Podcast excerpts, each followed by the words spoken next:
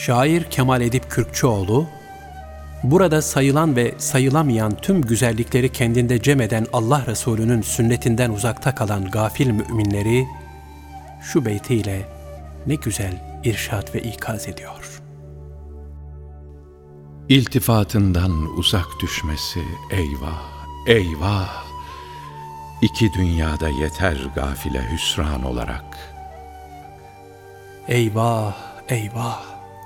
Peygamber Efendimizin iltifatından uzak düşmesi, gafil bir insana elbette hüsran olarak yeter. Rabbimiz bizleri ona muhabbetle bağlanan layık bir ümmet eylesin.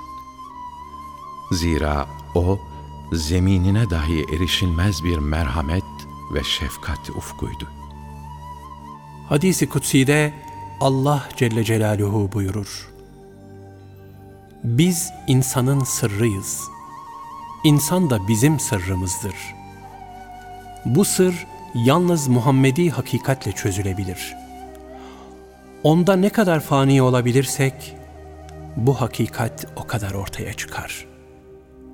İnsan bu kainatın yaratılış hikmetini bulamazsa, bu kainat onu yutar.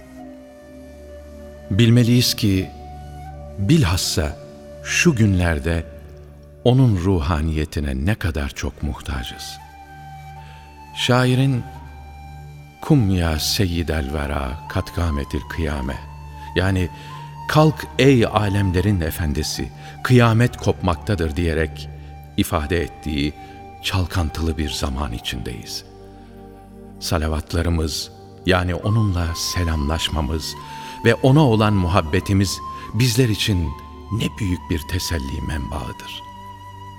İnce ruhlu, zarif müminler, Resulullah'ın hakikatine yaklaşabilmek için onun ruhaniyeti etrafında pervane olup yolunda fani olmayı, dünyanın en büyük nimeti sayarak ilahi lezzetlere garg olmuşlardır. Ya Rabbi, Peygamber Efendimiz'i bizler için bir rahmet ve bereket vesilesi kılarak, hakikati Muhammediye'den hisse alabilmeyi nasip buyur. Muhabbetin cevheri ve menbaı olan Resulullah sallallahu aleyhi ve sellemin şefaati uzmasına nail eyle.